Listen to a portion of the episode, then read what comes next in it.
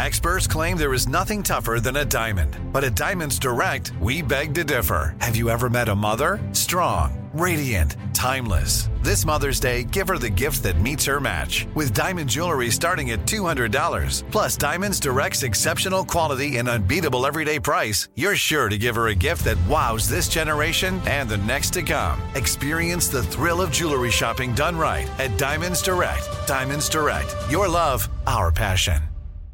You know you've got a comeback in you. When you take the next step, you're going to make it count. For your career, for your family, for your life. You can earn a degree you're proud of with Purdue Global. Purdue Global is backed by Purdue University, one of the nation's most respected and innovative public universities. This is your chance. This is your opportunity. This is your comeback. Purdue Global, Purdue's online university for working adults. Start your comeback today at purdueglobal.edu. Live Nation presents Concert Week.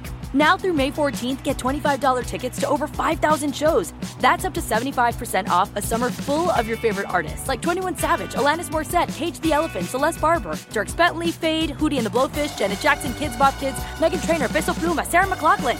Get tickets to more than 5,000 summer shows for just $25. Until now through May 14th. Visit LiveNation.com/Concert Week to learn more and plan your summer with Sean Paul, Sum 41, 30 Seconds to Mars, and Two Door Cinema Club. Cable news is ripping us apart, dividing the nation, making it impossible to function as a society and to know what is true and what is false. The good news is that they're failing and they know it. That is why we're building something new. Be part of creating a new, better, healthier, and more trustworthy mainstream by becoming a Breaking Points premium member today at breakingpoints.com. Your hard-earned money is going to help us build for the midterms and the upcoming presidential election so we can provide unparalleled coverage of what is sure to be one of the most pivotal moments in American history. So what are you waiting for? Go to breakingpoints.com to help us out. Joining us now for our weekly partnership segment, we have Matthew Cunningham Cook, a wonderful reporter with Lever News, who has a great new report out this week about some tactics the government could use to push back against Amazon's union busting. Matthew, great to see you. Good to see you, Matt. Thanks for having me on, guys. Appreciate it. Absolutely. Our pleasure. All right, so first off, so I don't forget, The Lever has also just launched a new YouTube channel. I think we have a screenshot there. I've watched some of these videos. Whoever is putting them together is doing a phenomenal job, so highly recommend everybody go over and subscribe and check out the content there. But let's get to your story. Put the tear sheet up on the screen there, Colvin. We've got Amazon's union busting is subsidized by the government. The retailer's anti-labor activities could be violating the terms of multi-million subsidy deals it has scored in New York. Matthew, go ahead and break down this report for us. Yeah, what we found is that Amazon has received $387 million in subsidies from state and local governments in New York. That's nearly 10% of all of the subsidies that Amazon has received nationwide, $4.1 billion from state and local governments. And we looked through the original documents, and they say that Amazon needs to be in compliance with the law to receive these subsidies, and in most cases needs to be in compliance specifically with labor law to receive these subsidies. And what we found with the NLRB investigating firings by Amazon related to union organizing is that they aren't consistently in compliance with labor law. And there's also tons of health and safety violations that frequently occur at Amazon warehouses that indicate they're not in compliance with the law. So really, we found that the onus ultimately is on the state attorney general, Tish James, to do an investigation as to whether or not Amazon is in compliance with the law, and then let these agencies know, these state and local agencies know that Amazon is not in compliance with the law clearly, and so you need to suspend these subsidies until they can attest to compliance. Yeah, so let's go into this again and just really measure out the scope of this. So what are the exact levers of power available in order to hold Amazon accountable?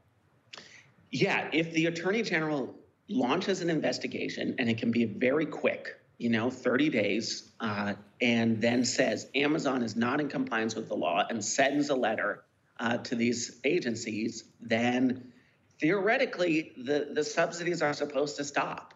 So it's really a significant amount of money a significant amount of value added to Amazon's bottom line that Democrats in New York can stop until Amazon comes to the table, recognizes Amazon Labor Union, and sits down at the table across from Chris Smalls and Derek Palmer and negotiates a contract in good faith. There's going to be conflicts here.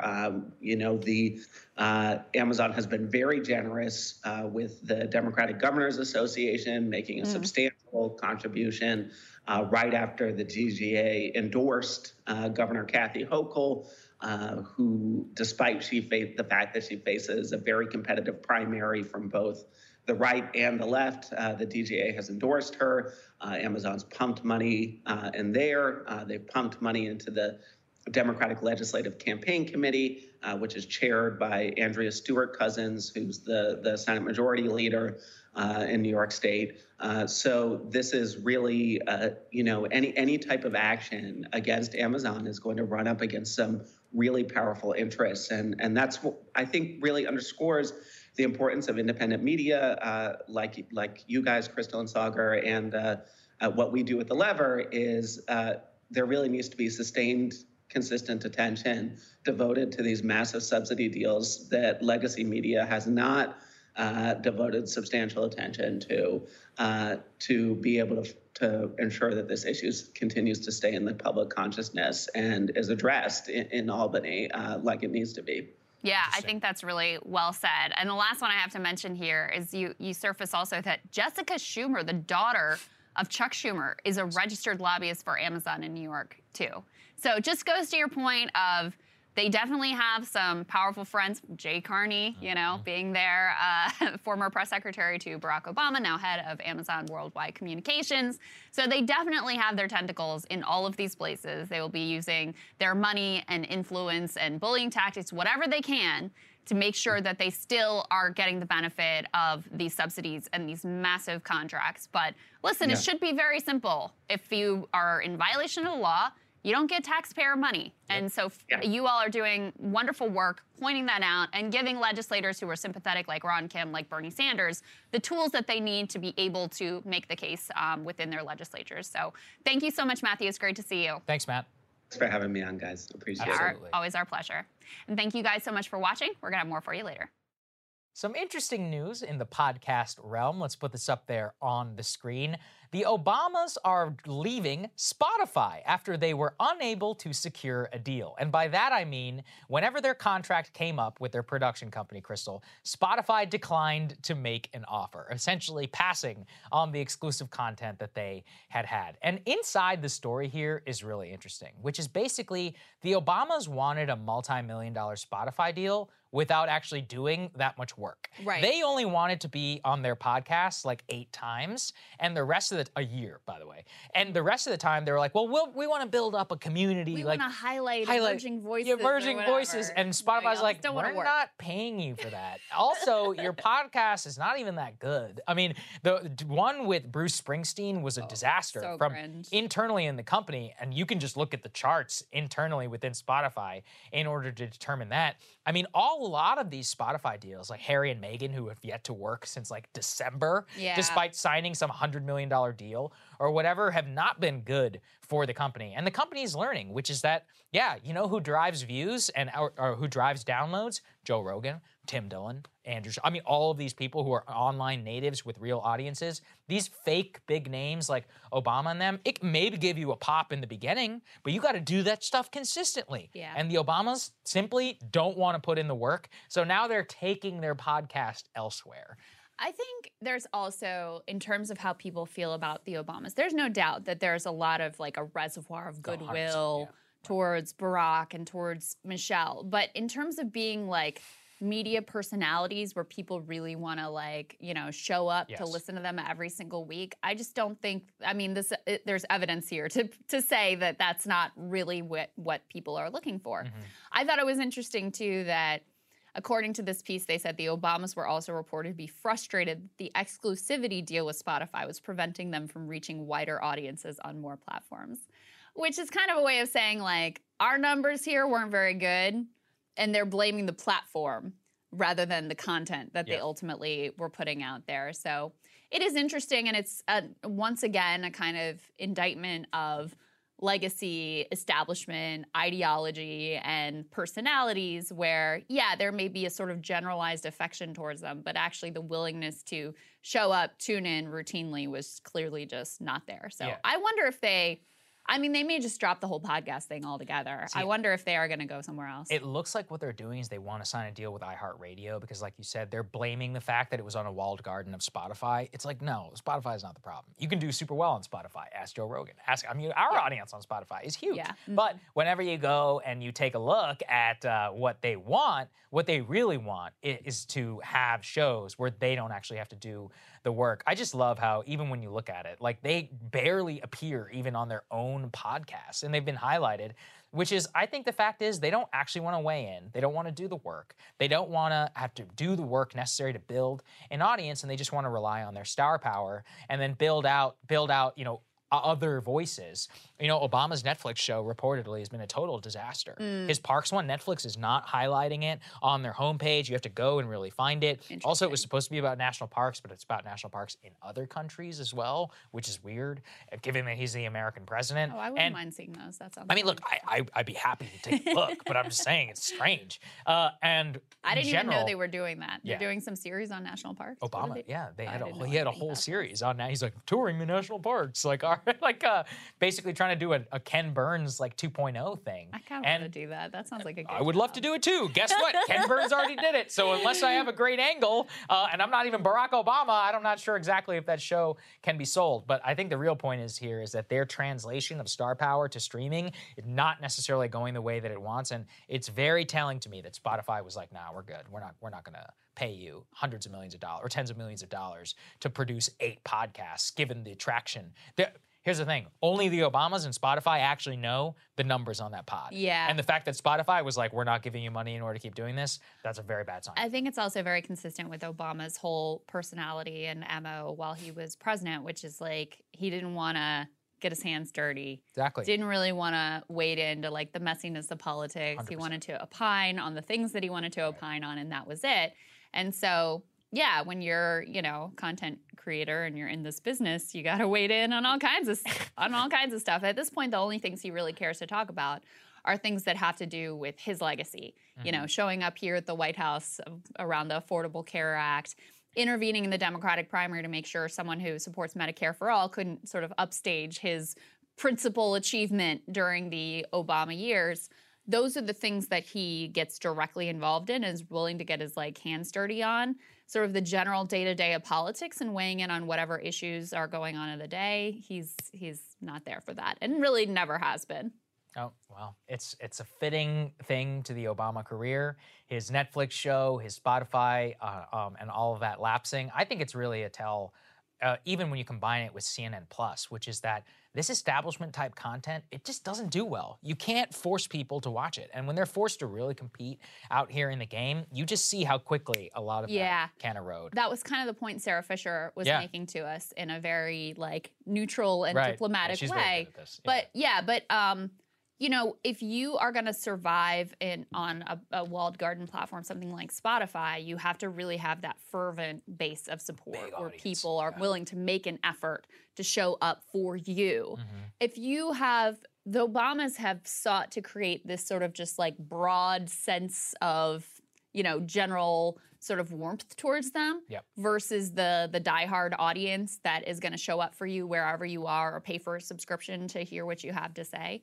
And so it's in that way, it probably never did really make sense, this exclusive deal they did with Spotify. Yeah, I think you're absolutely right. All right, guys, thanks for watching. More for you later. All right, guys, we have some new hard numbers to explain to you exactly what is causing the massive inflation spikes that we have ultimately seen. This comes courtesy of the Economic Policy Institute. Let's throw this report up on the screen. According to their research and analysis, corporate profits have contributed disproportionately to inflation. They asked the question, how should policymakers respond? So there are basically 3 inputs to potential inflation here: corporate profits, non-labor input costs, and unit labor costs. So non-labor input costs are sort of like supply chain issues is what that could be. And so what they find here is that since the trough of the COVID-19 recession, the second quarter of 2020, overall prices in the non-financial sector have risen at an annualized rate of 6.1%. That's a pronounced acceleration over the 1.8% price growth that characterized the pre-pandemic business cycle. So huge inflation. And they say strikingly, over half of this increase, 54%, can be attributed to fatter profit margins, with labor costs contributing less than 8% of this increase. This is not normal, they go on to say. From 1979 to 2019, profits only contribute about 11% to price growth and labor costs over 60%.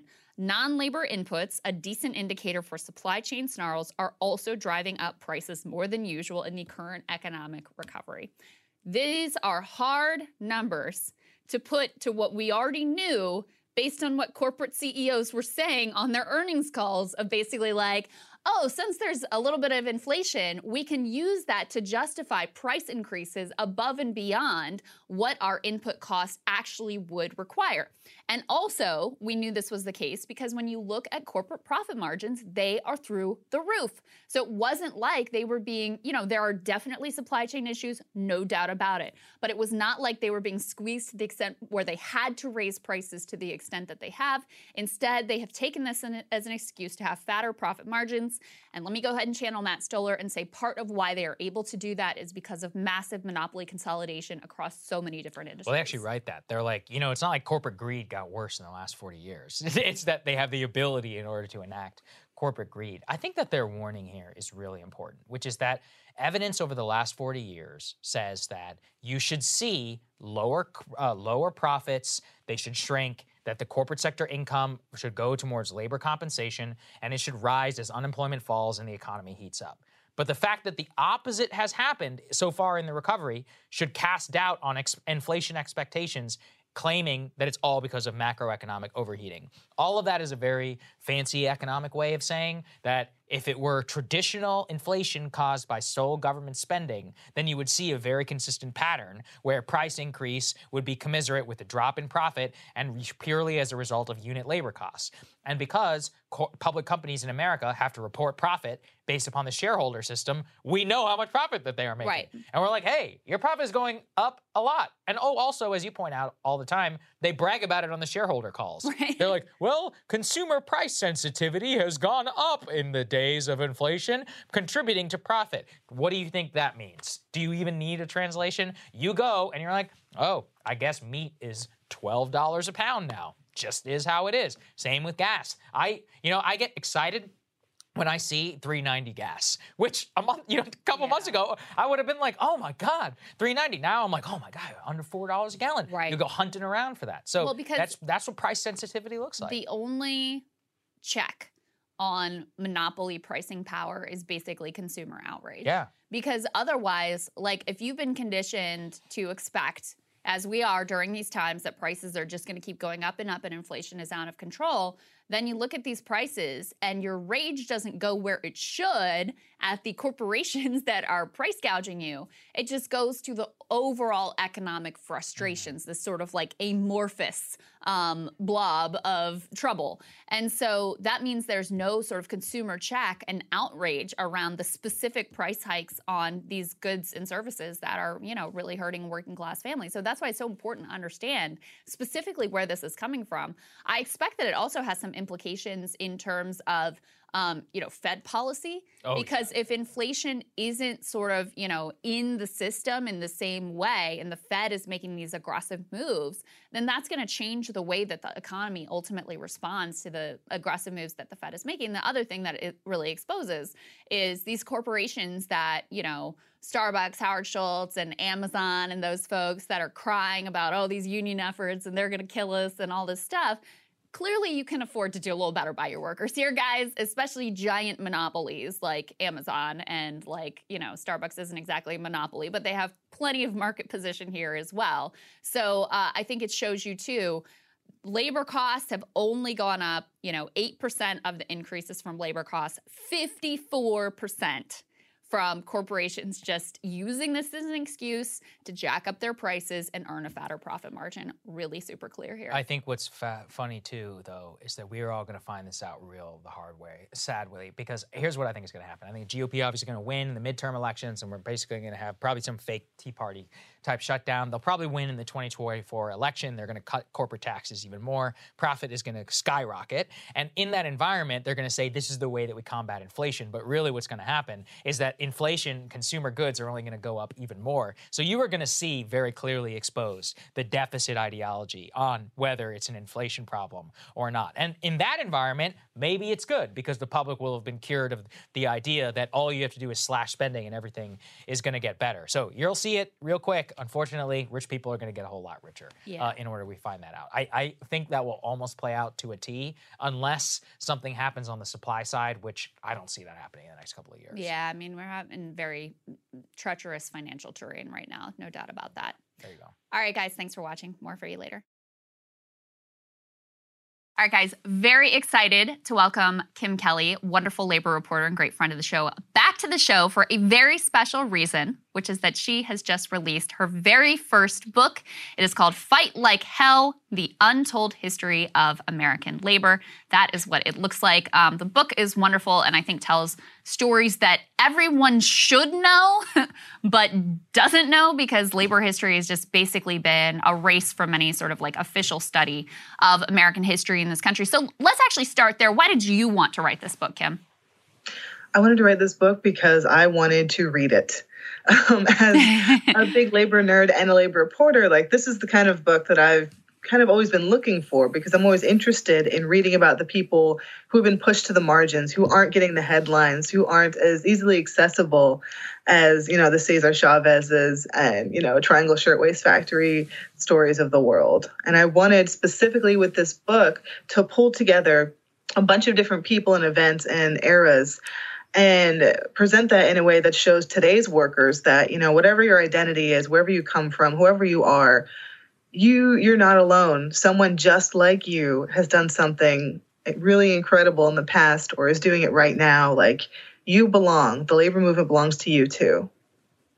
Yeah, I mean, Kim, tell us a little bit about some of the stuff that you report in the book. Just give the audience a taste about some of the stories that are undercovered and that people need to know if they want to really know about labor in the U.S.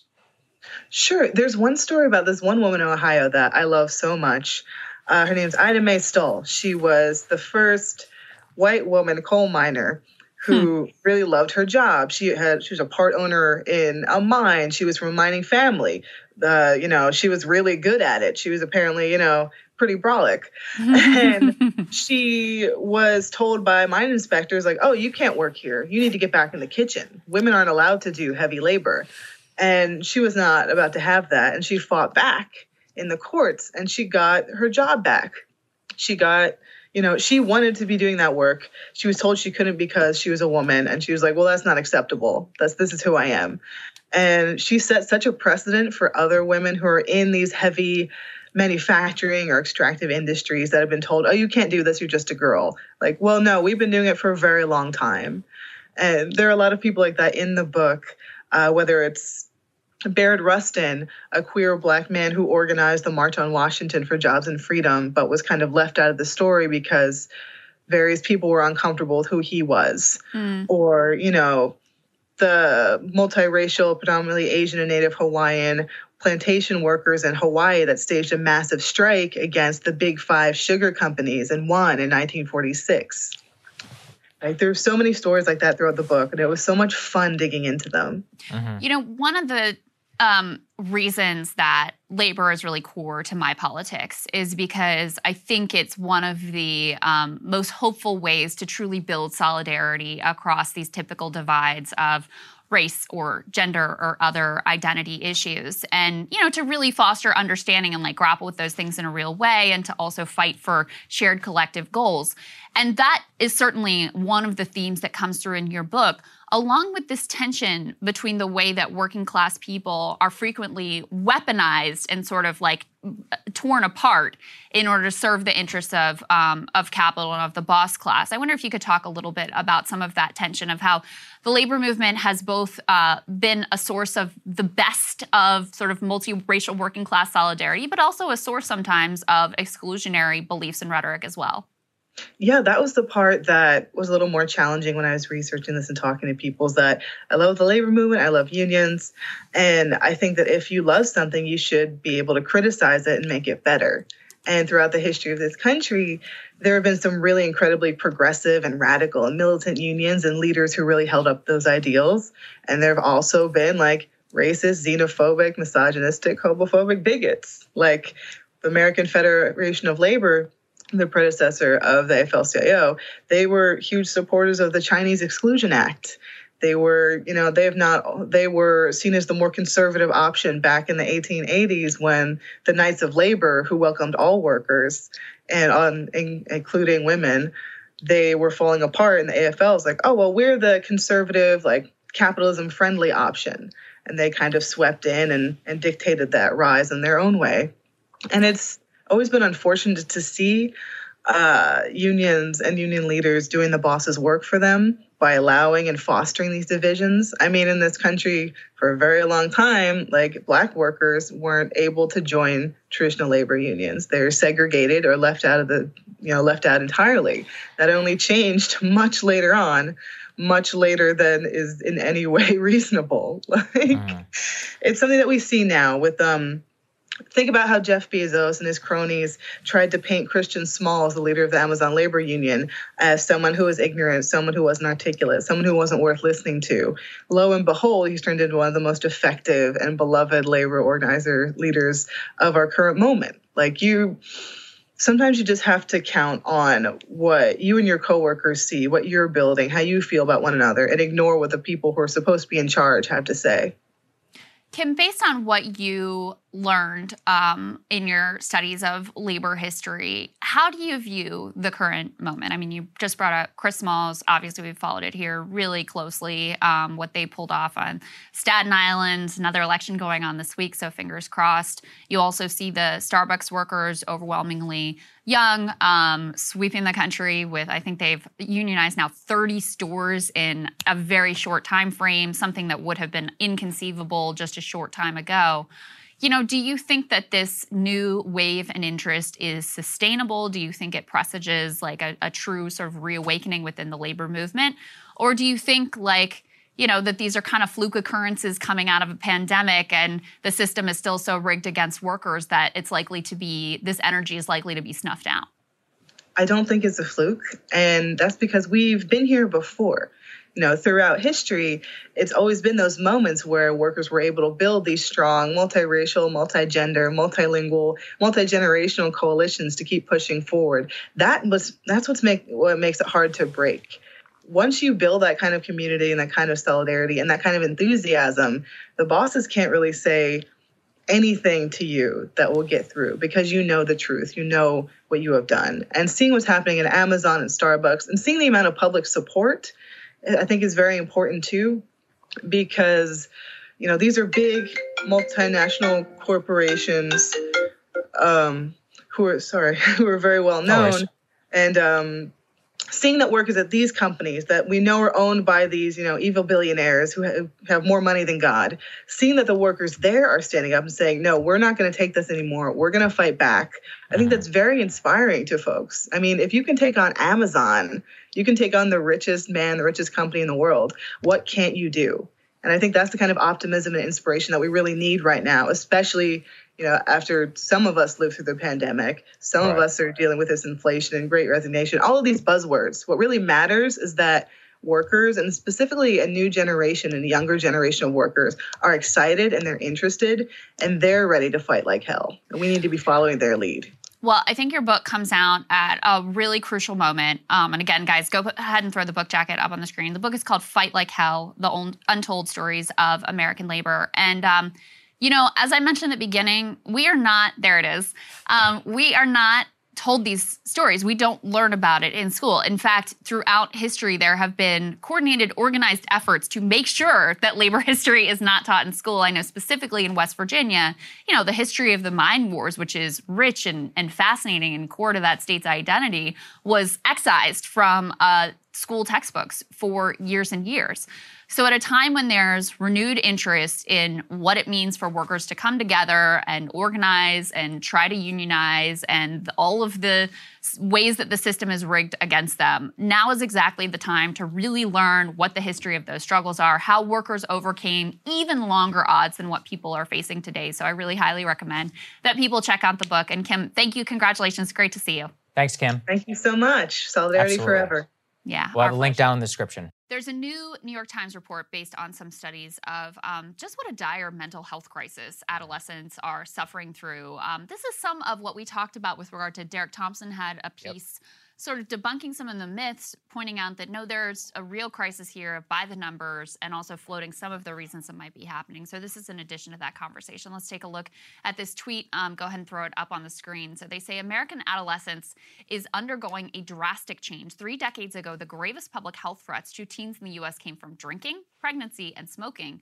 These have since fallen sharply, while rates of mental health disorders are soaring. In this piece, they point out that in 2019, 13% of adolescents reported having a major depressive episode. That is a 60% increase from 2007. But it's not just self-reported feelings of depression and anxiety. You also had emergency room visits by children and adolescents in that period rising sharply for anxiety, mood disorders, and self-harm. For people ages 10 to 24, suicide rates, which were stable from 2000 to 2007, leaped nearly 60% by 2018. That's according to the CDC. Some of the potential reasons that they point to here, they say federal research shows teenagers as a group are getting less sleep and exercise and spending less in-person time with friends, all of those things crucial for healthy development, at a period in life when it is typical to test boundaries and explore one's identity. So that's kind of the reason that they're pointing to here. And then the last data that I'll throw into the conversation is, as I mentioned, some sort of like typical teenage behavior, smoking, drinking, having sex, seems to have all declined at the same time as these depression and mood anxiety disorders are on the rise. You've got federal research shows that 38% of high school-age teenagers report having had sex at least once, so 38% as compared with roughly 50% in 1990. Teen birth rate has plummeted. Cigarette and alcohol use way down. In 2019, 4% of high school seniors reported having a cigarette in the last 30 days. That's down from 26.5% in 1997. Vaping has gone up, though. Alcohol use by high schoolers hit 30-year lows at the same time.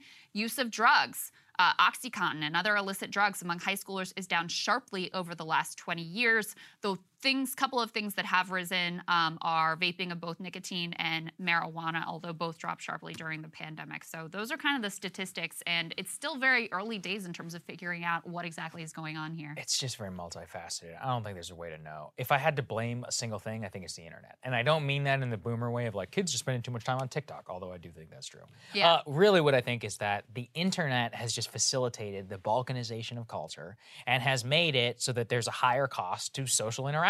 Because real social interaction requires effort, whereas you can have fake social interaction on Snapchat, Instagram, TikTok, all this other stuff. And there's just a lot of downstream consequences to that. So I don't think it's singular use of social media. I just think the internet completely changed the way that people communicate and interact with each other, and that's having very bad consequences. I also think this is why, and you tell me this, it's so important, I think, for parents to try and basically force your kid to do like in-person stuff and limit their time on the phone and be like, hey, give me, I can't even imagine. I've seen little kids on planes freak out whenever you're trying to take their iPad away from them. It is like an addiction. I mean, they really they do freak out and go through withdrawal. And also you're up against, as a parent, a lot of money and a lot of minds put towards making sure that they stay on the device and that they stay addicted to the device. So it is an almost impossible battle that you're waging.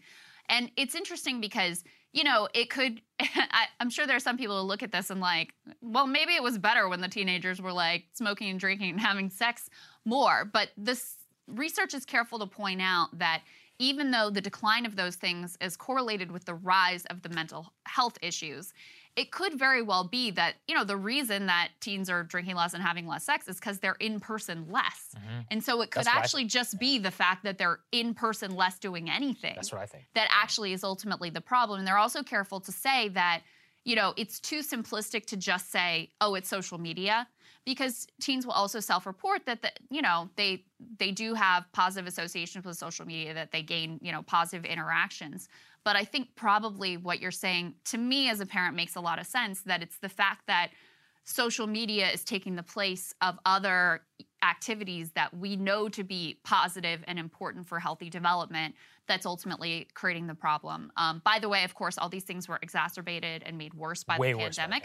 Yeah. The trends were there before the pandemic. Right. The pandemic definitely accelerated things. And it's something that I want us to continue to pay close attention to, because what could be more important than this, you know, absolute crisis of identity and meaning and feelings of hopelessness and despair among the future of our country, among our children and our young adults. So I do think it's a critical issue that we're just kind of wrapping our heads around what's going on. It's horrible. I mean, the Surgeon General put out a warning about a youth mental health crisis. Like I said, on the measurements, it's hard to say. I mean, it's just taking a phone away is not going to do anything. Right. There's got to be... I don't know what it is. I can't imagine what it's like to be a teenager at this time. I was actually thinking about in the context of, you know, 2 years, it felt like a long time for us. But, you know, we had the most critical developmental years ago. If these are the, you know, the 2 years, let's say you're 16, I mean, that's an eighth of your life that you spent in a semi-lockdown. That's nuts. And you're 12 or, you know, even younger, that's a significant portion of your life. And that is going to have a long-standing impact. Now, I hope that we get back. Part of the reason I'm so pro going back to normal is I want to get this over with as soon as possible so that people can try and find some sort of different semblance, because if we don't, we're going to be in a big trouble, I think, especially for a lot of these kids. I think it was especially hard for people who are natural extroverts. So my teenage daughter is a natural extrovert. I actually am sort of like 50-50. I'm like fine to be by myself. My son is much more of an introvert. So I think it was less of an issue for him, but my oldest daughter, she really needs to be around people. Like, that's just how she's wired, you know? And so that's the other thing that Derek Thompson said in his piece that I thought was interesting is, like, social media can be sort of like alcohol, like an effective social lubricant that in, you know, certain reasonable quantities can actually be a good and beneficial part of a, you know, normal, healthy social life. But for a certain percentage of people, relatively small probably percentage, it is actually a problem and really detrimental. And I think that might be kind of the way to think about some of these things. That's a good way of putting it. I like that. All right, guys. Thanks for watching. More for you later. Well, very interesting. This weekend is the Nerd Prom here in Washington, which is the cringiest event possible, the White House Correspondents' Dinner. Dr. Fauci was set to attend the dinner as a guest of ABC News. Somebody can riddle one that for me in terms of how that's ethical, but whatever. Yeah. Let's put this up there on the screen. Turns out Dr. Fauci is backing out of the White House Correspondents' Dinner over COVID concerns. He says that because of his personal individual assessment of his own risk, he will not be attending the dinner. So this is sparking. I mean, this dude is a lot older than people realize. Look, to be fair, the guy's like 80 years old. Looks good for his age. How old is he again? I think he's 80. But look, I'm not criticizing the 81. Fauci for doing 81. There you go. I was close to it. Almost just a little bit older only than our president. But it has raised a question then of why is the president not going to be wearing a mask? Why is he attending? Is he going in violation then of Dr. Fauci? And the White House Correspondents' Dinner finds itself in a hilarious place where they're like, well, we're not going to be requiring masks in there. And then the Biden administration and the top officials there will be attending the dinner. And so actually, after we cut this segment, this just happened. Pete Buttigieg was on Fox News last night, asked exactly, so why exactly is the White House and you and all public officials who are attending the dinner not required to wear masks? And you guys are going to do that, but you're also in court trying to force people on airplanes to wear masks? Here's what he says, quote, most of us understand the difference between a hotel ballroom and an airplane, Secretary of Transportation.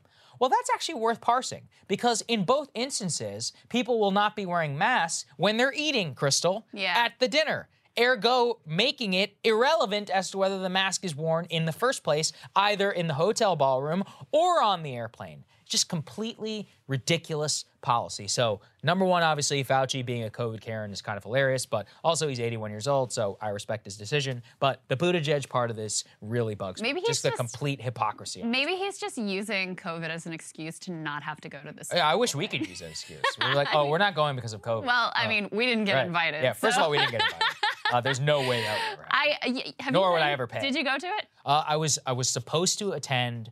My friend's wedding was on the same day, and I was like, I'm not going to skip my friend's wedding. I went to it. Yeah. Two or three times. Yeah. And it really is as kind of awful of a scene as you think. Mm-hmm. It's like, you know, all these social climbers, like all the media class. Oh yeah, Kim Kardashian's coming. Trying to be seen with the right people. All the media outlets, they try to invite like some cool celebrity, and all of these like political types who haven't been around a lot of celebrities sort of freak out about that. 100%. And it is a whole thing. I did this is super cringe that I'm even owning up to this, but I did like a red carpet coverage thing. Right, but that's where you talked to Trump. That's why it was important. And I did end up, it was before Trump, it was when he was weighing running for president. And I ended up like interviewing him on the red carpet with Melania. Mm-hmm. And so it was interesting because that was actually my only one-on-one interaction with him. And I was at MSNBC at the time. He clearly like watched it all the time. Oh, yeah. Knew me, knew my co-host, knew what our whole energy and what the show was all about. And then when I asked him, because at the time he was like, had just gotten off the whole like, I'm going to send my own team of investigators down to Hawaii and figure out what's going on with the president. So I asked him, I was like, oh, so do you ever find the president's birth certificate down in Hawaii? And he's like, that's the wrong question, Crystal. And then that was the end of the interview. But, at the time, I felt sort of embarrassed that I even interviewed him and like took his presidential thing seriously. And then, of course, we know what happened, but yeah, that was probably my most notable White House Correspondents' Dinner thing. Otherwise, it really is just this uncomfortable people who are way too full of themselves, who are like climbers trying to throw themselves at like news executives to get a job or get noticed or whatever, and no one paying attention to the scholarships that is supposed to really be about. So yeah, it's basically the vibe. The whole event is just so entirely cringe, but. Look, and then there's a whole thing too about what after parties you get invited to. Yes, of course, to. And, like, the Vanity Fair party. That's the biggest one. Vanity Fair party, and actually, I don't know if it still is, but the MSNBC party was considered one of the good ones too. Yeah. Actually, no, the real ticket in town is the CNN brunch the day after, the hangover brunch. Apparently, from what I've been told. And there's, do they still do that? The brunch the day of the Tammy Hadid, that one, That's a vintage one. If anybody's ever gone and read This Town by Mark Leibovich, great book. Actually describes it entirely perfectly. Yeah. I don't know. A bunch of people trying to preen and like show off how I'm not in these circles anymore, so I truly have no idea. Reaching back in my memory to remember what this is all about. It's a fun view into how decrepit this town is. I will say this. I think that post-COVID and in the year 2022, it really is like Versailles-esque in the way that everybody is gathering, and it has no credibility, right? 10 years ago, it was actually a media-driven event and all of that, but now they're just trying to recreate some of that old magic, and the country really sees these people, I think, for what they are. So I don't think it carries nearly the amount of cachet. I don't think so either. I mean, we've talked about it before. The best one was Colbert, George W. Bush. Amazing. That was an incredible, still, like, really stands up if you go back and watch it. And the other spectacle you're likely to have at this time is all of the fancy attendees unmasked and the servers masked up. You're very likely to see that divide. I mean, listen, I don't know for 100% sure, but we've certainly seen that in a lot of other fancy events. Yeah, very terrible. Anyway, enjoy, everybody. We'll see you guys soon. So if you're wondering if there's more unhinged takes about Elon Musk and Twitter, well, we can always leave it to The View to give us the worst possible take. This one from Sonny Hostin about what free speech really means. Let's take a listen. And in fact, on Twitter, it is predominantly straight white men. So when Elon Musk says, wow, this is about free speech, it seems to me that it's about free speech of straight white men. And so let them have it. Let them just go at it. I enjoy the block button on Twitter. I think it has a real outsized influence in our world because politicians and celebrities are on it.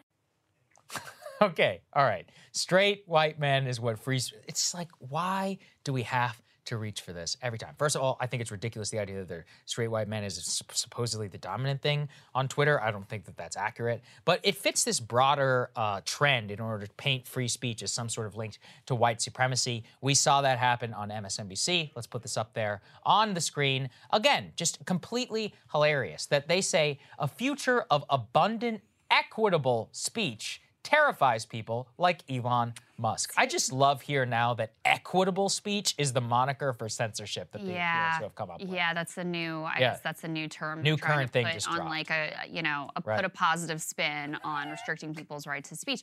I mean, I really actually, I find it offensive because, of course it is. Listen, the founding of the country has a million issues. The Constitution is not some perfect, infallible document, nor is the Bill of Rights. But the whole reason you have constitutionally protected rights is actually to protect the rights of minority groups so that they can't be subject to being stripped away from a tyrannical majority. So it's really, the core concept here is exactly the opposite of what Sonny Hostin is saying, or what Anand, and I think that was a segment that Joy Reid was trying to intimate.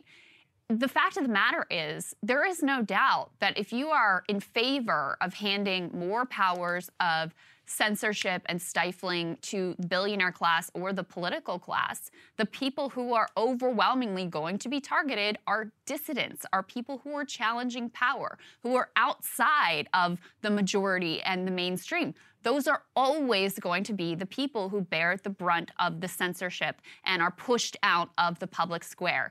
So that's why I find this issue important. That's why I find this not only to be wrong, but to actually be the total opposite of what is going on, and an actively offensive way of, and dishonest way of viewing this issue. Because again, the whole idea of why you have constitutional rights that require, you know, extraordinary means in order to alter them is to protect minority viewpoints so you do not suffer from the tyranny of the majority. So this is insane. I mean, listen, I always put the caveat, is Elon actually going to usher in? We don't know. He's going to apply it fairly. We don't know. Neither do you. But I don't know why you're so much more comfortable with, like, the Kingdom of Saudi Arabia having massive stake in Twitter than Elon Musk. Oh, to me, look, and I think some, you know, I think Anand would say, like, billionaire control, no matter which billionaire, is a problem. Like, that's a core part of his view. But obviously his views on censorship and what he would actually like to see in terms of a regime, he's actually advocating for people like Elon Musk and his other, you know, fellow billionaires in that class to have more power. So it's counter to what his whole thing is supposed to be about, which is we need to not have the billionaire class in charge of everything. Yeah, that's right. And I completely agree. And it's like, oh, this billionaire is bad, and this type of free speech is bad, and we need more equitable speech. It's like, why do they have to use and really defile these time-honored principles in the name of the culture war? But I think I know the answer, which is that they know that they'll be protected and that others won't. Also, blocking somebody is not a violation of free speech. That's not the point. You should have control, more control over your user experience. That's actually a good thing. Yeah, so, you know, that was actually a decent point. Yeah, that's the only good point that she was making. I saw an article that was like, what free speech actually looks like is some random guy sending you a dick pic every single day unsolicited. I'm like, you could just, you know, there is a block button. Yeah, like, what are you talking about? You can mute people. You can block you. You don't have to, like, subject yourself to whatever randomness comes at you online. And advocating for those tools and availing yourself of them, I think that is really important to be able to have control over your experience. But yeah, anyway, they're silly. That's the bottom line. All right, we'll see you guys later. More for you later. Hey guys, we're excited to partner with upcoming YouTuber James Lee of 5149. He's going to explain culture, politics, anything else that needs explaining, and we're really excited about it. Yep, here is his latest effort. Let's get to it. Hey there, my name is James Lee. Welcome to another segment of 5149 on Breaking Points. Today we are going to look to understand China's unique form of autocracy to hopefully illuminate how power structures and incentives in China and the United States manifest in policies that deeply impact the lives of its everyday citizens. And I think the most useful lens for understanding China is the country's pandemic response policies over the past couple of years. 这个是真的让人骄傲。好了，终于2万人，所有人都在叫，要命了！就刚刚5分钟前头，俺叫还没几个了，现在突然之间，所有人都叫了，要死！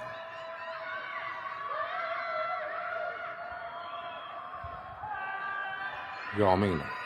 再给俺弄下去，我跟侬讲，真的要出事体了，操！麻烦了，根治啥么呢？因为所有的人，伊都不晓得这个状态到底维持到啥个辰光。侬总要拨个标准，或者是讲有一个。I'm sure many of you have seen some disturbing footage like this coming out of China in recent weeks, as some of China's largest cities, including Shanghai, with a population of more than 26 million people, have been under a strict lockdown amidst a recent COVID-19 outbreak in pursuit of their zero COVID strategy. According to New York Times reporting, quote, Mr. Xi, he's the president of China and the leader of the Chinese Communist Party, is keen to stick to this strategy, the zero COVID strategy, because he is seeking a third term at an important Communist Party Congress later this year. He wants to use China's success in containing the virus to prove that its top-down governance model is superior to that of liberal democracies. I think without a doubt there is an intensifying battle between two economic and geopolitical superpowers, China and the US, and the seemingly diametrically opposing cultures and values they represent, one being democracy and individualism, and the other being authoritarianism and collectivism. And I think in the West, we have watched with kind of confusion and horror at how, just how extreme a position China has taken in terms of their zero COVID policy, with very little acknowledgement or discussion about the inherent trade-offs of such an extreme strategy, such as the mental and physical health impacts of an indefinite lockdown. But I think in order to make sense of this policy, we have to understand how the Chinese Communist Party is organized, the incentive structures in place, and what kinds of behavior is rewarded. I'm going to read a little passage from The Diplomat, a current affairs magazine focusing on the Asia-Pacific region. Quote, scholars such as Kevin J. O'Brien describe the Chinese state as responsibility-driven, meaning local officials operate under what is known as a cadre responsibility system. The cadre responsibility system evaluates the performance of local cadres based on their fulfillment of assigned policy goals. During mobilization, the task from the top leadership becomes the priority, outweighing all policy goals in the cadre responsibility system. Under the current zero COVID policy, the task of preventing a COVID-19 outbreak outweighs the imperative of economic growth, usually the most critical policy goal in the cadre responsibility system. So you take this overarching national strategy of zero COVID, and just to give you a little bit of a visual, the directive funnels down from President Xi and his small group of senior officials known as the Politburo to the local Communist Party officials to implement. Many of these lower junior officials would, of course, have ambitions to move up the food chain, and if their performance, loyalty, future prospects, etc., are based on this one policy goal, with the most important metric being zero cases of COVID, then that doesn't leave much choice but for them to double down with some pretty extreme measures, along with sacrificing other priorities and duties to ensure that China stay COVID-free. And such an imbalance between the demands and incentives of the government officials and the needs of the people can have extremely harsh consequences for the general public, something that I think critics are worried about rightly right now with China's zero COVID policy. Now, taking it one step further with the numerous entanglements between the public and private sector in China, one might think that, like the United States, billionaires wield as much, if not more, power than any one government official. But in China, that's not necessarily the case. Take the Chinese government's response to their most famous billionaire, Jack Ma of Alibaba, as an example. This is from the Wall Street Journal last year. Quote, during a visit last summer to Hefei, a Chinese city northeast of the epicenter of the COVID-19 outbreak, Mr. Ma invited medical workers to a hot pot banquet to show his appreciation. A local media report referred to him as, quote, Teacher Ma, and said he sang opera for the guests. Senior leaders were annoyed, according to a person familiar with the matter. Beijing took credit for China's COVID-19 response, and some officials thought it wasn't Mr. Ma's place to thank frontline workers. That's right, it's not a billionaire's role to thank workers. It's the responsibility of the Chinese Communist Party. They don't want any allusion to the idea that the private sector can be an answer to a challenging situation or problem with even something as trivial as a thank you hot pot banquet to send a message that China only has one leader in a time of crisis, as the Wall Street Journal headline alludes. And I think unlike the U.S., where I think, pretty much we have this common idolatry of the billionaire entrepreneur and this narrative that business can do a better job than the government, in China, you could be a billionaire tech entrepreneur. But the head of the Chinese Communist Party, Xi Jinping, still calls the shots. There's no way a group of billionaires could control the Politburo as billionaires control American policymaking. So in China, you have a vibrant market economy, but capital does not rise above political authority. Capital does not have enshrined rights. In America, capital, the interest of capital, and capital itself has risen above the American nation. The political authority cannot check the power of capital. That was Eric Li, a Chinese venture capitalist and political scientist. And I think I'm going to repeat what he said once again, because I think it explains so much. Because in China, as he said, capital does not have enshrined rights. It doesn't rise above political authority. But in America, capital and the interest of capital has risen above the American nation, and political authority is actually unable to check the power of capital. And we see this in practice all the time. On December 21st of last year, Delta Airlines CEO Ed Bastian asked the CDC to shorten the COVID-19 isolation period from 10 to 5 days. And lo and behold, a few days later, on December 27th, the CDC updated and revised their isolation and quarantine guideline from 10 to 5 days. Many have suggested that the motivation for the change in the guideline was economic rather than scientific, and I think with some pretty good reason. Quoting Dr. Fauci, with the sheer volume of new cases that we are having and that we expect to continue with Omicron, one of the things we want to be careful of is that we don't have so many people out, Dr. Anthony Fauci, the Biden administration's chief medical advisor, told CNN's Jim Acosta. I mean, obviously, if you have symptoms, you should stay home. But if you're asymptomatic and you're infected, we want to get these people back to jobs, particularly those with essential jobs to keep our society running smoothly.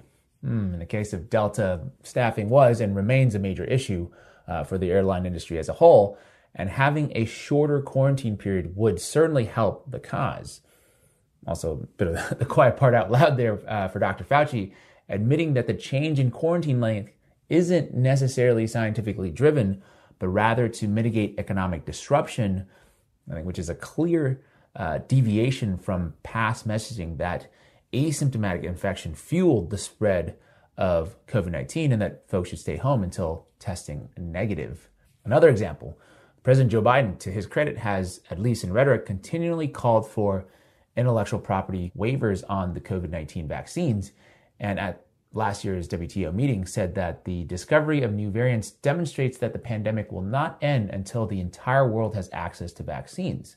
But he, along with the rest of the U.S. government, have been continually thwarted by massive lobbying efforts and the power of big pharma. And so, like we just talked about before, in the United States, with money being the number one interest of the country, political authority is actually not capable of checking the power of capital. Wealthy individuals and businesses almost always get their way, while in China, the interest of capital cannot rise above political authority, because in China, the number one interest is, of course, to preserve the Chinese Communist Party. We talked about Jack Ma earlier, and this is once again from the Wall Street Journal. Quote, Mr. Ma failed to keep pace with Beijing's shifting views and lost an appreciation for the risk of falling out of step, according to people who know him. He tuned out warnings for years, they said. He behaved too much like an American entrepreneur. Mr. Ma's exit from the world stage followed a typically frank speech in October when he criticized Chinese regulators for stifling financial innovation. Mr. Xi personally intervened days later to block the record $34 billion plus initial public offering of Ant Group, Mr. Ma's financial tech company. So money does not talk in China, unlike in the US, where money not only allows you to buy influence in public policy. This is a quote from Jack Ma magazine in reference to Bill Gates. Quote, "This is a private billionaire in Seattle at the highest levels of scientific discourse, the New England Journal of Medicine, telling governments what they should be doing." So right, capital allows billionaires to bend the ear of not only the politicians, but also academia, and it can also be used to shield you from any media criticism. Quote, "If you're a journalist covering global health, the Gates Foundation should be one of your most important targets, but it can't be if it's funding your newsroom." So in America, policymaking and capital are inextricably intertwined, with the country's number one interest being to protect capital at all costs. But on the other hand, in China, they've been willing to put economic considerations on the back burner. I think Forbes estimates about $46 billion a month in pursuit of zero COVID. I live in the US, and I think so do a lot of the audience watching this video. And I think in the US, at least in the Western world, we think, we look at a country like China and think, yeah, man, I'm glad I don't live there, because look at all the human rights violations, now the indefinite lockdowns in some cities with other cities watching on knowing that it could be them next, not to mention the strict speech, information, and media censorship under the Chinese communist regime.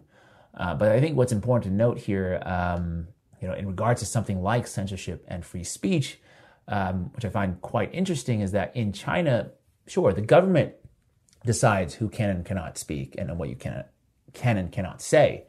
But in the US, the government doesn't censor people. Capital does. Even government officials like Marjorie Taylor Greene and, of course, former President Trump can actually be censored by corporations like Twitter, although, now with Elon Musk's takeover, that could very well change. But once again, that change is based on the whims of capital and not the government. So in a way, the freedoms and liberties of citizens in both countries are infringed upon by different groups of people and in slightly different ways. My point, of course, is not to be pro-China or anti-America, vice versa, or to draw any kind of false equivalency between these two countries, but rather to hopefully illuminate and understand the underlying incentives and priorities driving the policymaking and the trade-off decisions, because the truth is, both countries seek to preserve something. In China, the number one goal happens to be preserving the Chinese Communist Party, and so sometimes the Chinese government will sacrifice the rights and the well-being of its citizens to preserve their power. In the United States, the number one goal is, of the current bipartisan consensus is to protect capital, corporations, and the wealthy. And so sometimes the U.S. government will sacrifice the rights and the well-being of its citizens to protect the interests of capital.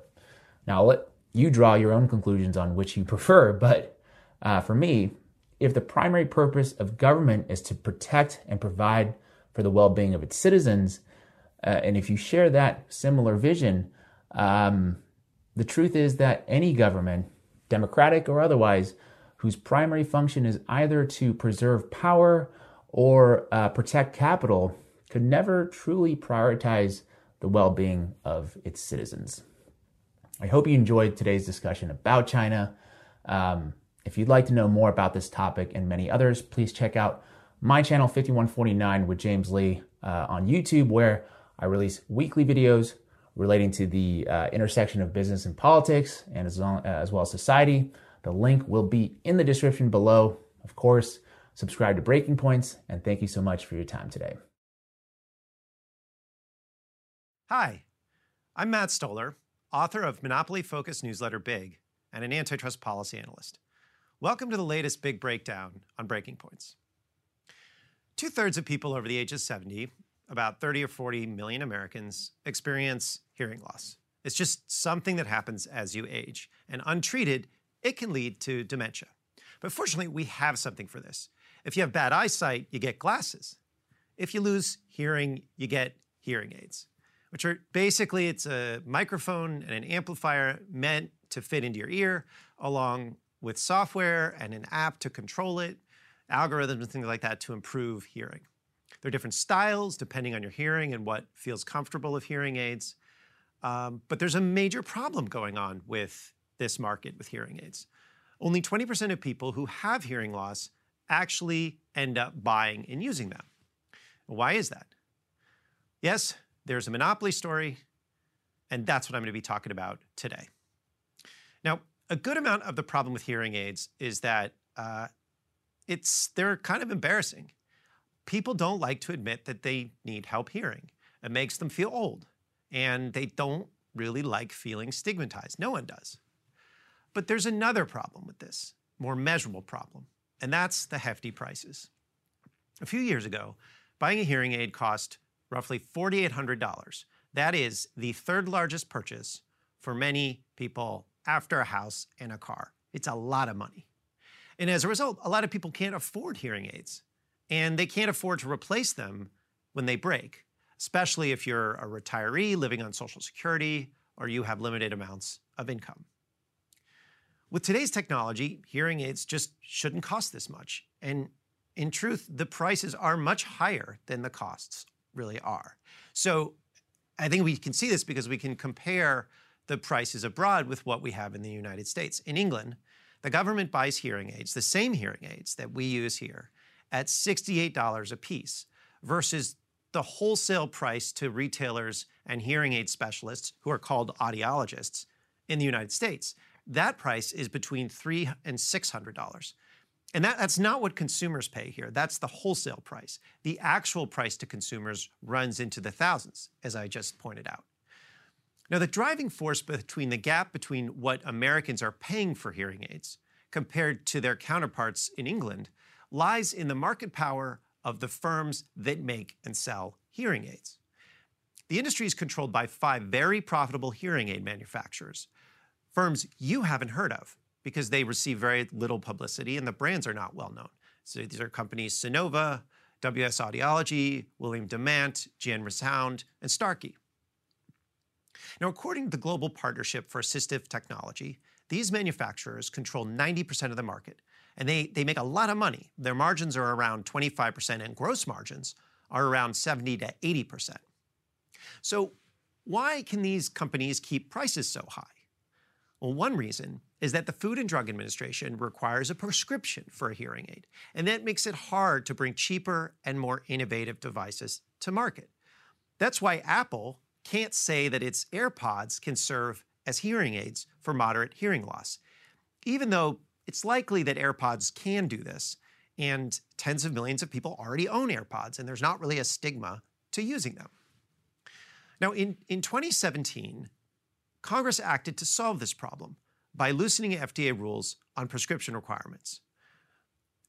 The goal was to introduce new, cheaper competition by allowing firms to sell hearing aids over the counter without a prescription. Hearing aids would be like glasses. Today, you can go into a store and buy what are called readers, that are glasses that, they're not prescription. And eventually people, if they work, they often do get real prescription glasses. And a lot of people do it that way. You can't do that with hearing aids, but you should be able to for the sake of competition and prices and just being able to hear better and avoid dementia and live your life fully. Or so went the thinking, according to this legislation that passed in 2017. And after the bill passed, it seemed like it worked. Bose, which makes speakers and great audio equipment, soon sought to enter the market. And indeed, there is a Bose OTC hearing aid, that's over-the-counter OTC hearing aid, on the market today, sort of, because it's currently only being sold in a few states because of state regulations. When the FDA finally came out with proposed rules last October, and this is important, something weird happened. The stock prices of the major hearing aid producers, which you would expect to fall when they face more competition and their margins are under pressure, didn't budge. Wall Street, in other words, wasn't particularly concerned that competition would bring down prices and impact profits, like conventional economic models of thinking would portray. Why is that? Well, it turns out that these firms use a variety of techniques to keep prices high. So the creation of an OTC market is just the beginning of the fight to make these products cheaper. It's also possible that Wall Street is wrong. I actually think that Wall Street probably is wrong, but it's important to go through the barriers to understand why hearing aids, but also more broadly medical devices in things like glasses and dental implants and whatnot, are way too expensive, cost much more than they should be. So how do the hearing aid firms do this, the incumbents? Well, first they share patents through a common pool called the Hearing Instrument Manufacturer Patent Partnership. HIMPP controls 90% of the hearing technology available to consumers worldwide. That's according to their own website. So if you want to enter the market with a new device, it's possible that you'll infringe on one of these patents, which means you'll have to pay up. It's just a barrier to entry. Second, these firms have also bought up a bunch of companies trying to enter the space and made deals with popular consumer brands that compete with them. So they're taking out competitors through corporate mergers and alliances. Now, third, these companies control the whole process behind a patient getting fitted for a hearing aid, from the insurance to the audiologist. Several of these firms have subsidiaries that manage the hearing part of health insurance. WS Audiology, for instance, owns True Hearing and Hearing Care Solutions, which runs healthcare plans and discount plans for Medicare Advantage insurers, including Humana, Blue Cross Blue Shield, Anthem, Aetna, Cigna, et cetera. So if you have health insurance with, say, Aetna, and you need a hearing aid, who does Aetna send you to find out, you know, what kind of hearing aid you need or what kind of hearing assistance you might require? Well, they send you to someone who will tell you that you need one of their particular hearing aids, or at least a hearing aid that is very expensive. Now, these manufacturers also own or affiliate with networks of audiologists and hearing specialists. Starkey, for instance, not only owns the benefit management company Start Hearing, but runs the hearing aid specialist network Starkey HearCare. So most people with a hearing loss problem will go to the doctor, they'll use their insurance, and that's controlled by a hearing aid maker, which will then send them to an audiologist who is perhaps also employed by that hearing aid maker. And here's what's craziest. Hearing aid makers sometimes even pay these medical professionals more if they recommend a more expensive hearing aid. That is legitimately crazy. Doctors are not allowed to get a cut from the pharmaceutical company when they prescribe medicine to you, for good reason. But that's how the hearing aid market works right now. And most patients won't know about these embedded conflicts of interest or the kickbacks that are likely involved. It would be bad business if you told them, because there would likely be a negative reaction to the structure of the market. Consumers would be like, what? You're making a lot of money on this massive purchase that I have to put forward? Like, that is wrong. The entire business model around hearing aids, causing the prices to be way higher for US customers, at least to me, seems highly unethical. Now, one simple way to fix this problem would be to charge for the audiologist's service, which is quite valuable, and the hearing aid or software packages separately. These firms make that impossible because they bundle the device and the fitting service. So they make it impossible for consumers to understand exactly what they're paying for and who the money is going to. Now, if the products were sold separately, audiologists would have an easier time servicing patients with a range of devices. They could choose which one is best for you or for the patient, instead of choosing the one that gets them the most money. Now, there's a lot of cool technology here. There are even software packages coming out that allow people with moderate hearing loss to use off-the-shelf electronics without any new hardware at all. Here's a quick demonstration of a software suite called Jacati, which I thought was particularly cool. It's just a few seconds, but just take a look about so you can see how this technology is developing. Working with a plan and avoiding subjectivity, his commitment to fresh ideas often stretched what we thought we knew. It transmits high-quality audio wirelessly back and forth from speaker to listener, with no perceptible delay. Third-party products can also use the following Jacoti Hearing Suite built-in proprietary technologies. Now, that's pretty cool technology. The thing is audiologists who might like these newer options, and many of them do, because these people went into this profession not to make money, but to help people hear, are often scared to offer these kinds of options, because right now they actually need the hearing aids that these firms provide. It could also easily get cut off and have their livelihood threatened. I mean, they also get customer referrals from the subsidiaries of these hearing aid makers. They are, you know, they're both given incentives, but they're also, you know, there's an implicit threat there as well. So it's not so much the audiologists that are the problem here. It's that the hearing aid manufacturers who have structured this industry through a whole range of, you know, what's called vertical integration, or owning multiple pieces of the supply chain so that you can control the whole industry. Now, there's also the problem of maintenance. Suppliers have proprietary fitting software, and that can make it harder for hearing aid specialists to learn, you know, to actually use different hearing aids when they shift to another supplier. And for some of these products, you're not allowed to repair them if they break. This is, you know, you guys know about right to repair. It's the same problem. And if you have to get the manufacturer to do the repair and you've upset the manufacturer, that can be a huge problem. It's just not a good idea if you're an audiologist to piss off one of these big companies who often dominate the hearing market or can dominate your particular medical practice. Now, undergirding the power of these incumbents is the usual bundle of lobbying and campaign contributions, with hearing aid firms using political muscle to press states to prevent the sale of over-the-counter hearing aids through the internet.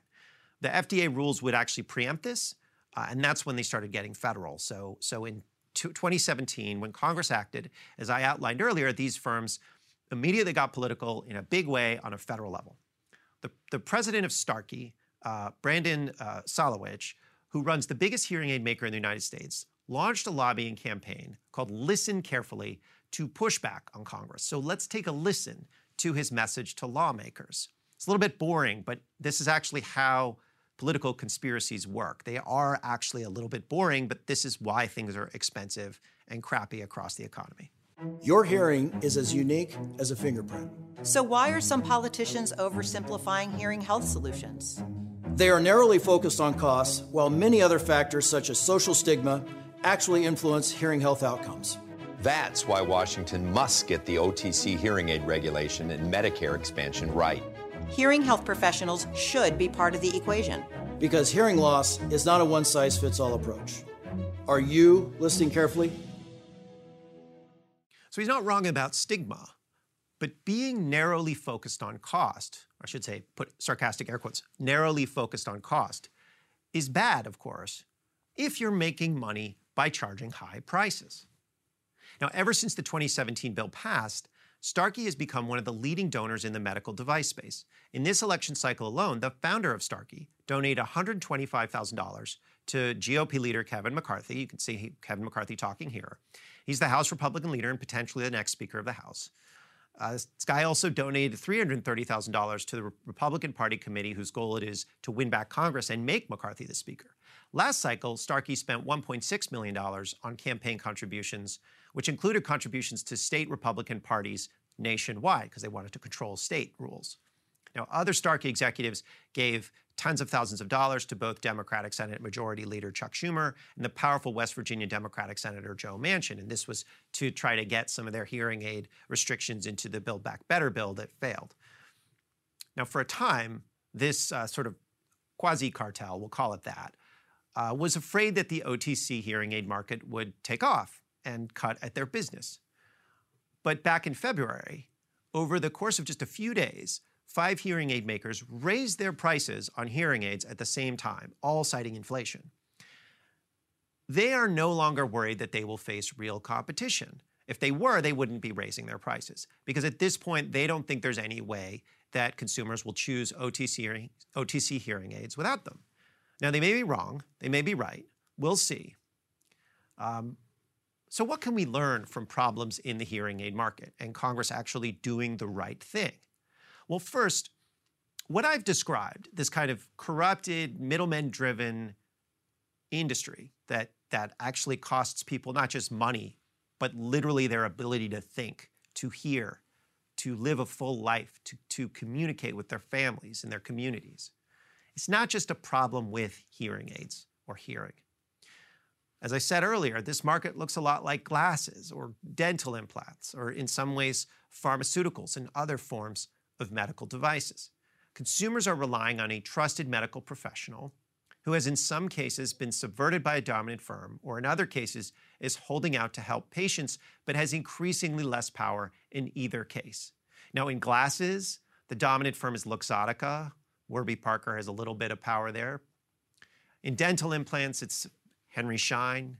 And you can go down the list in all of these different industries. There's usually a couple of dominant players who use similar arrangements. It's not the same arrangements, but it's similar ones. The second thing we can learn is that despite the rancid nature of current politics, we actually can make things better. If we undo some of the corruption in our economy, prices will drop and service will improve and our lives will get better. The point is, don't lose hope. We have amazing technology and politics can actually work. In a few years, there will be an over-the-counter hearing aid market. In fact, it could be as soon as this fall. Apple and Bose and probably a bunch of others are coming in to challenge the dominant players. And more importantly, help people who need to hear again for less money. Thanks for watching this big breakdown on the Breaking Points channel. If you'd like to know more about big business and how our economy really works, you could sign up below for my market power focused newsletter, Big, where I go into weird monopolies, fun monopolies, unexpected monopolies, and then the policymakers who are trying to address the problem. Thanks a lot and have a good one. Live Nation presents Concert Week. Now through May 14th, get $25 tickets to over 5,000 shows. That's up to 75% off a summer full of your favorite artists, like 21 Savage, Alanis Morissette, Cage the Elephant, Celeste Barber, Dierks Bentley, Fade, Hootie and the Blowfish, Janet Jackson, Kidz Bop Kids, Meghan Trainor, Bissell Pluma, Sarah McLachlan. Get tickets to more than 5,000 summer shows for just $25. Until now through May 14th. Visit LiveNation.com/Concert Week to learn more and plan your summer with Sean Paul, Sum 41, 30 Seconds to Mars, and Two Door Cinema Club. Are you looking for the perfect move-in ready home this spring season? Now's the time to buy at Fisher Homes. For a limited time only, enjoy below market interest rates starting at 5.375% APR, 6.139% APR. With these exclusive lower rates, you can save hundreds on a move-in ready home and start enjoying the benefits of homeownership even faster. Schedule your personal tour with one of our new home specialists at fisherhomes.com and make this spring the season you find your perfect home sweet home. Financing provided by Victory Mortgage, LLC, NMLS 461249, Equal Housing Lender.